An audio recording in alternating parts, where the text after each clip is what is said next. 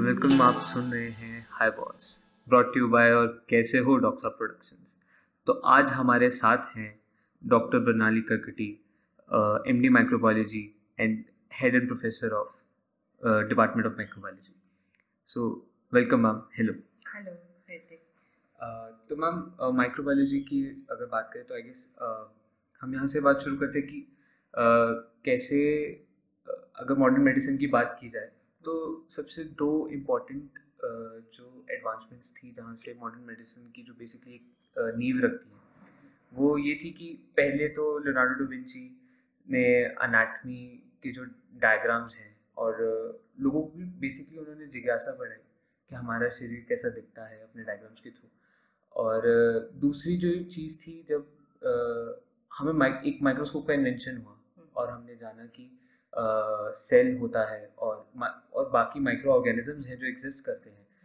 तो जहाँ से जर्म थ्योरी भी है। तो आई गेस हम यहाँ से माइक्रोबायोलॉजी का इम्पोर्टेंस समझते हैं। तो मैम आपका इस बारे में क्या कहना एक्चुअली माइक्रोबायोलॉजी का स्टार्ट तभी हुआ जब एंटनी वॉन लीवन हो गया था द नेम है ना? तो उन्होंने माइक्रोस्कोप के through the lens of the microscope he once he saw and discover there is a fast and a diverse world hmm. of microorganisms. Yes, right. So he then uh, took all of us through this uh, microscopic lens, and we dis- we also saw QK this is a totally different world.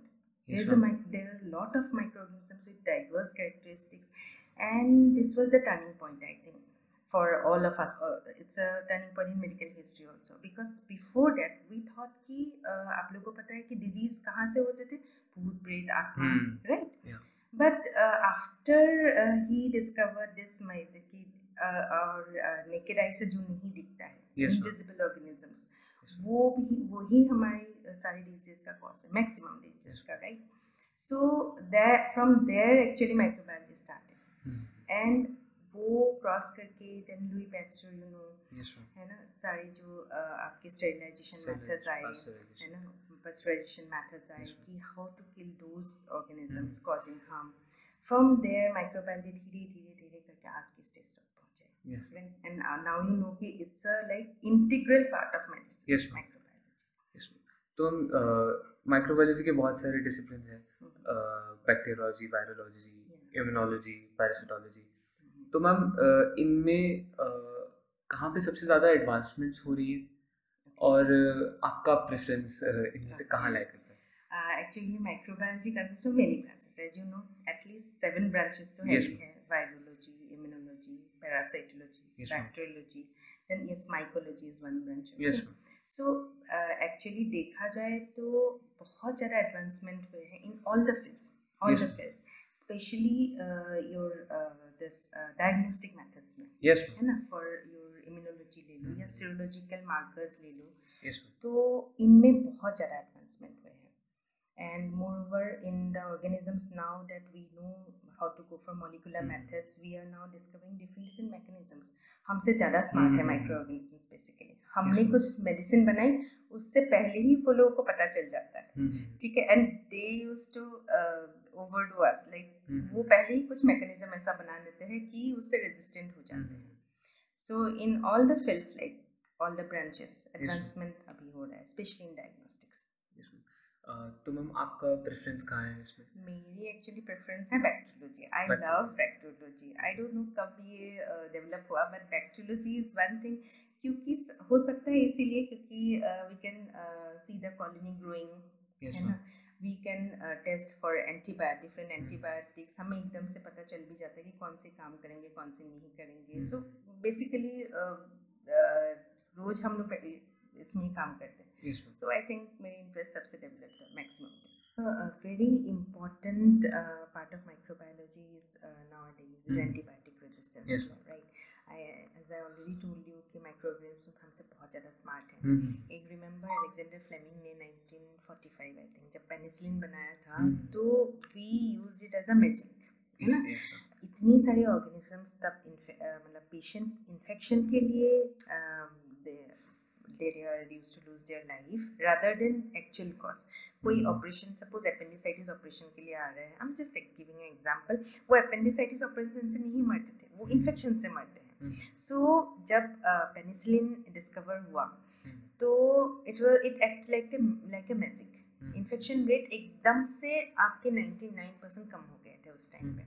But after few years only organisms are so smart कि they developed an enzyme called beta lactamase enzyme वो penicillin को act ही नहीं करने देते थे मतलब जहाँ पे एक्ट करते वही साइट इन्होंने ऑल्टर कर ली राइट सो हम भी खाली नहीं बैठे हमने भी और हायर जनरेशन बनाया but they are so smart they have again this development given rise to some extended spectrum yes. enzymes so like that they are um, showing a smartness है ना? हमसे ज़्यादा स्मार्ट हमसे ज़्यादा स्मार्टनेस दिखा रहे और अब ये हालत हो गया है कि we are slowly slowly going to the pre antibiotic era that's a very dangerous time बाद बिकॉज़ अगर जुडिशियस यूज़ नहीं करेंगे एंटीबायोटिक्स के the the higher antibiotics we give they will be acting more smarter smart बन बन के वो क्या करेंगे? सारी हमारी एंटीबायोटिक्स को न्यूट्रलाइज mm-hmm. uh, कर देंगे।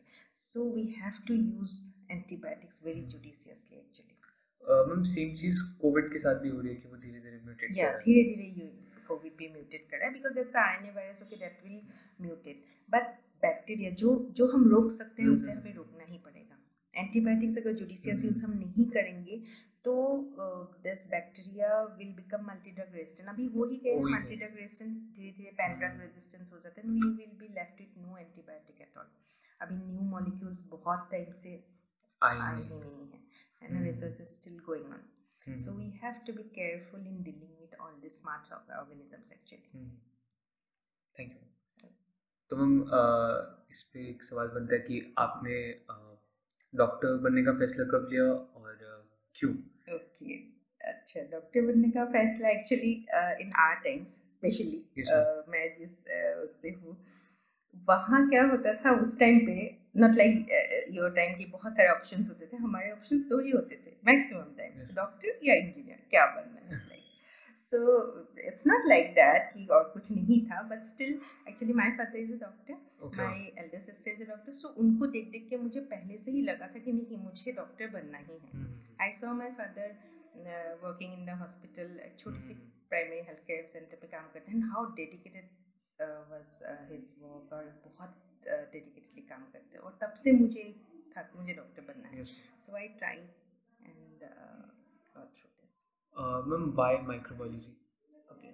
Microbiology actually it was honestly speaking it was not by my choice. Okay. पहले से मुझे लगा था कि मुझे क्लिनिक्स पे जाना है क्लिनिकल पेशेंट्स uh, के साथ डील करना है but with few circumstances and my rank so i was uh, getting paraclinical subjects then i okay. took microbiology because it has got a clinical touch at that time i thought it has got a clinical touch but now I realise कि इसमें सिर्फ़ clinical touch ही नहीं it is a integral part actually medicine के।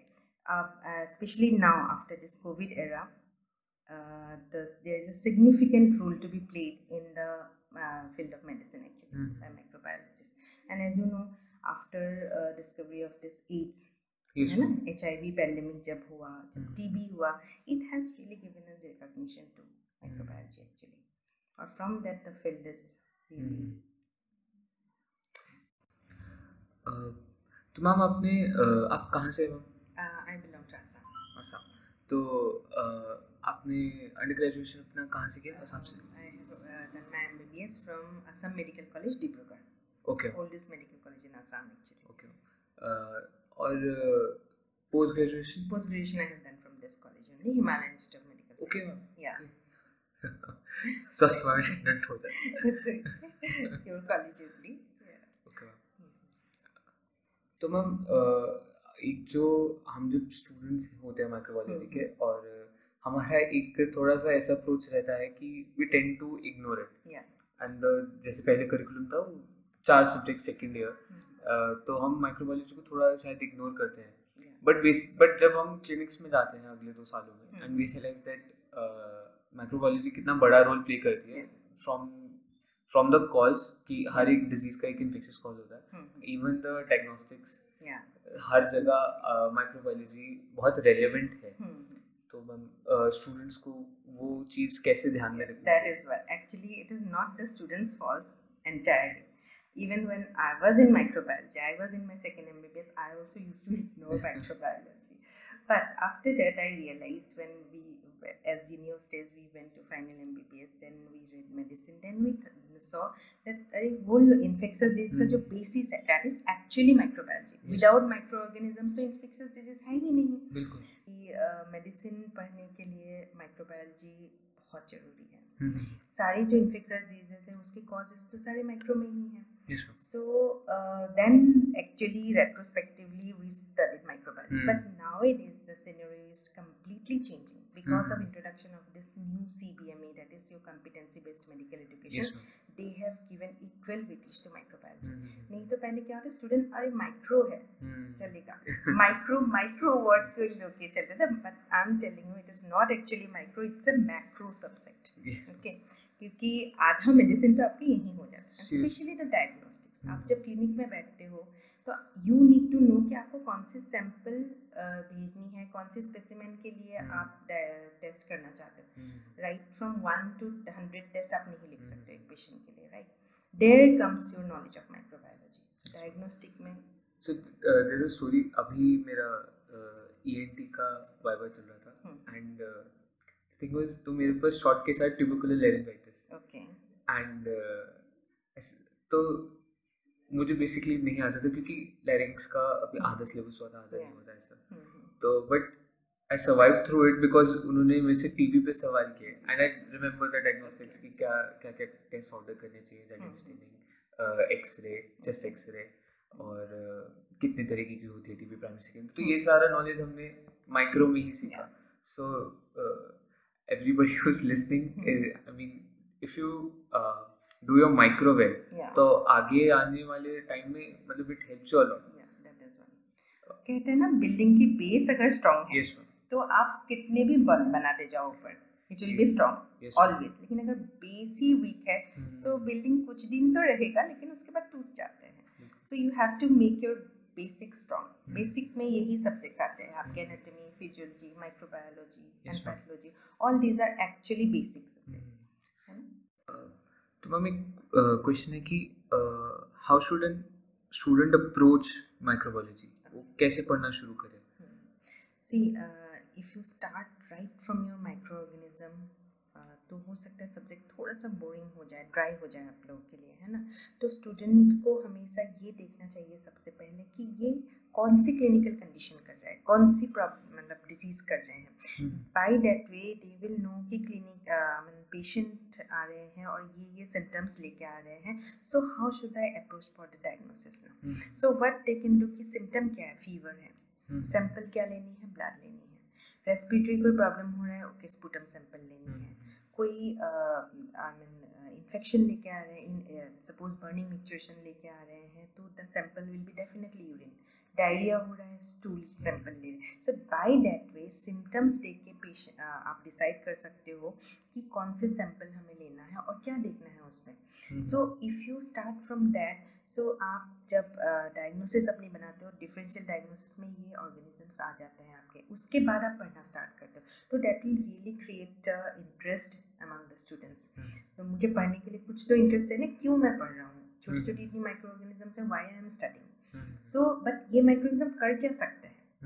क्या क्या है इसमें? Yes, तो ऐसा कुछ अगर हमें क्लिनिकल सिनेरियो मिल जाए तो उसके बाद हमें हमें इंटरेस्ट भी बढ़ता है कि वो कि ये इतना डिज़ीज़ कर सकता है तो इसके डायग्नोसिस हम कैसे कर सकते हैं? या हम्म। इसको क्या ड्रग्स हम लोग दे सकते हैं? हम्म। दैट इज़ वन एक और क्वेश्चन है कि बुक्स कौन सी हमें पढ़नी चाहिए माइक्रोबायोलॉजी के लिए as an undergraduate student देखो बुक्स में देर आर मेनी बुक्स बहुत अच्छे अच्छे बुक्स भी हैं।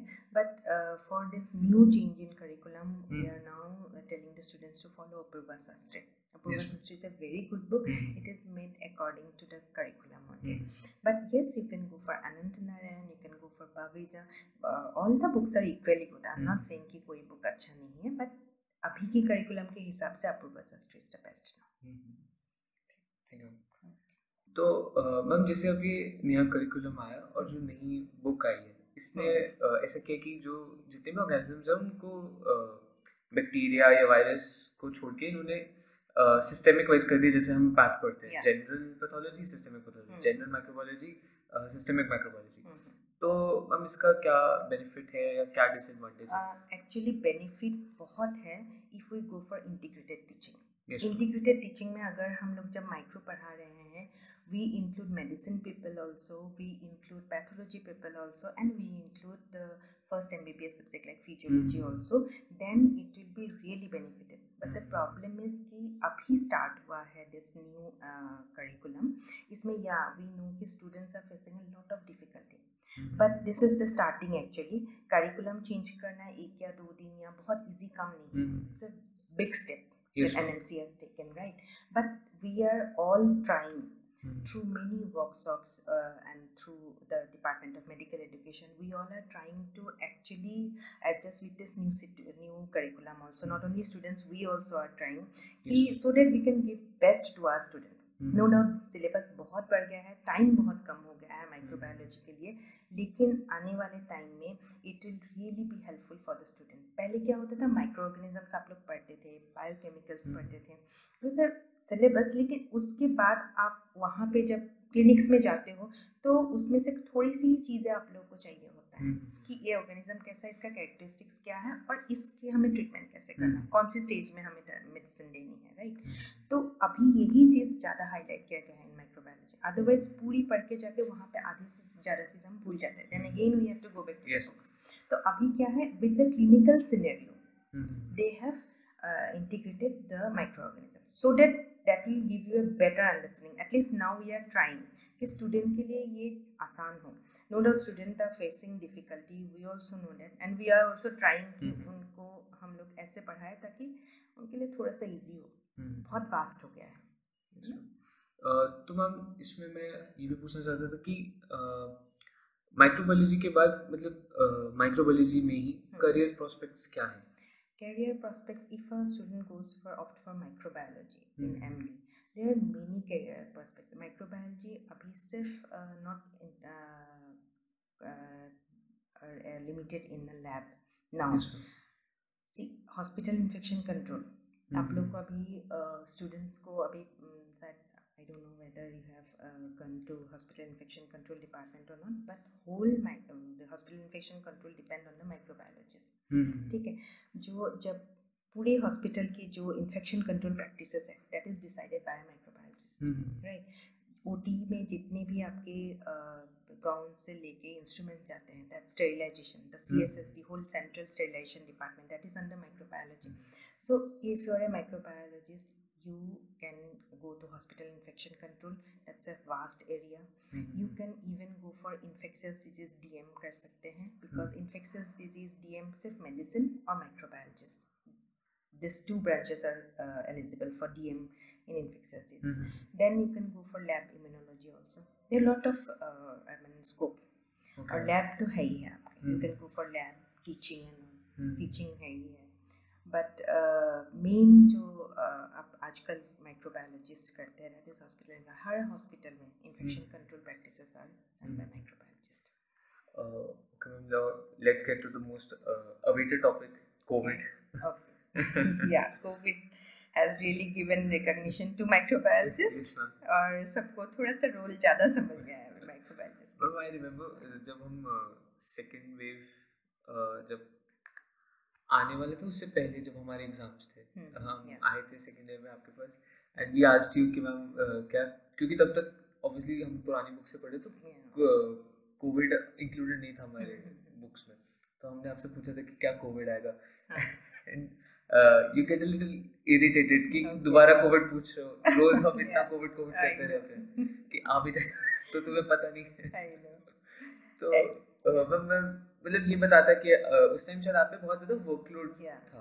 Definitely this one and half years specially during the second wave मतलब वर्कलोड इतना बढ़ गया था तब लगा कि माइक्रोबायोलॉजी लिया क्यों था? एक अंदर से कभी कभी लगा।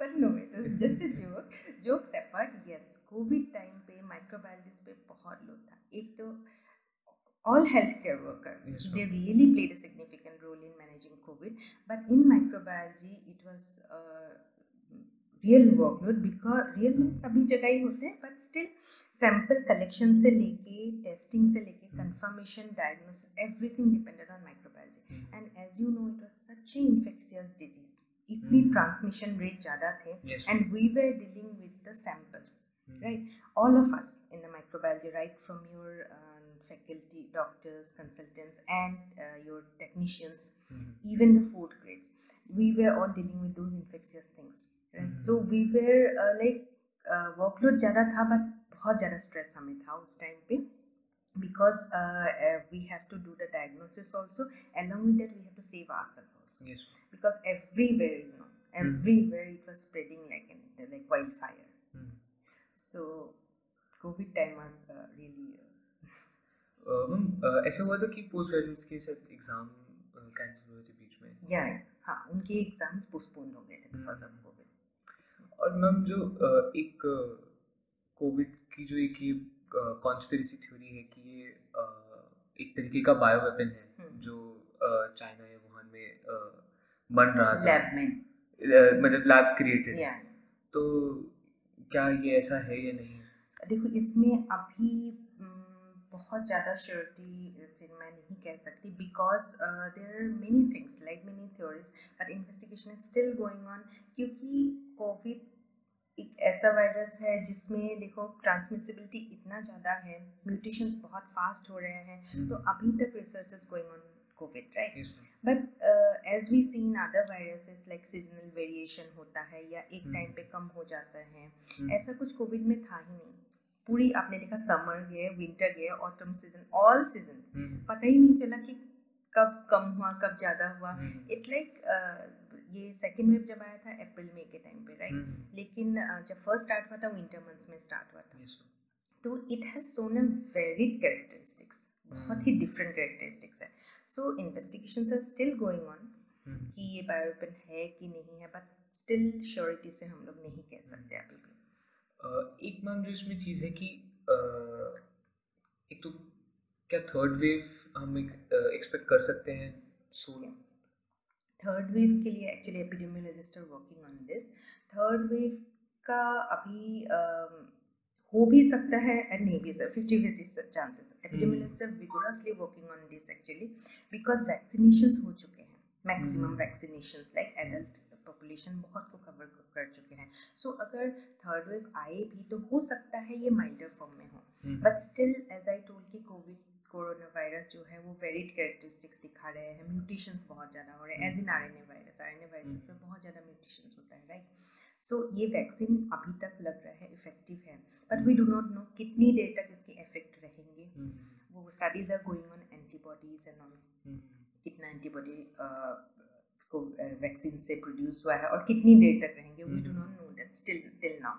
So third wave is totally dependent on that actually और मैम uh, जो हम पहले बात कर रहे थे बायो वेपन्स के बारे में तो मैम बायो वेपन्स के जैसे बहुत सारे इंसिडेंट्स हुए हैं हिस्ट्री में uh, जो रिपोर्टेड है मतलब जर्मनी में है जापान में है रजनी शोशो उनके बारे में ये कहा जाता है कि यूएसए में बहुत एक बड़ा फ़ूड पॉइजनिंग का आउटब्रेक हम्म। उनकी वजह से हुआ। तो मैम ये बायो वेपन हम कौन से ऐसे ऑर्गेनिजम्स हैं जिनको यूज़ कर सकते हैं और यूज़ नहीं करना चाहिए बट लाइक मिस यूज़ हो सकते हैं। और uh, क्या कैरेक्टरिस्टिक है एक बायो वेपन के तो बायोवेपन्स एक्चुअली ऑर्गेनिजम्स जो मैक्सिमम ट्रांसमिसिबिलिटी होता है इजीली ट्रांसमिसिबल होता है है ना? Those organism and on of course इनकी हाई पोटेंशियलिटी होता है। मतलब बहुत ज़्यादा डिज़ीज़ कर सकते। हैं आई मीन विरुलेंट हो। ऐसी डिजीजेस में को बायो मतलब बायोवेपन्स ऐसी डिजीजेस को ऐसे ऑर्गेनिजम्स को बोलते हैं ना? जैसे कि आपके बेसिलस एंट्रोसिस हो। वो transmissible I mean transmissibility is very easy और शॉर्ट टाइम में बहुत लोगों को इफ़ेक्ट कर सकते हैं। That is the characteristics of bioweapons actually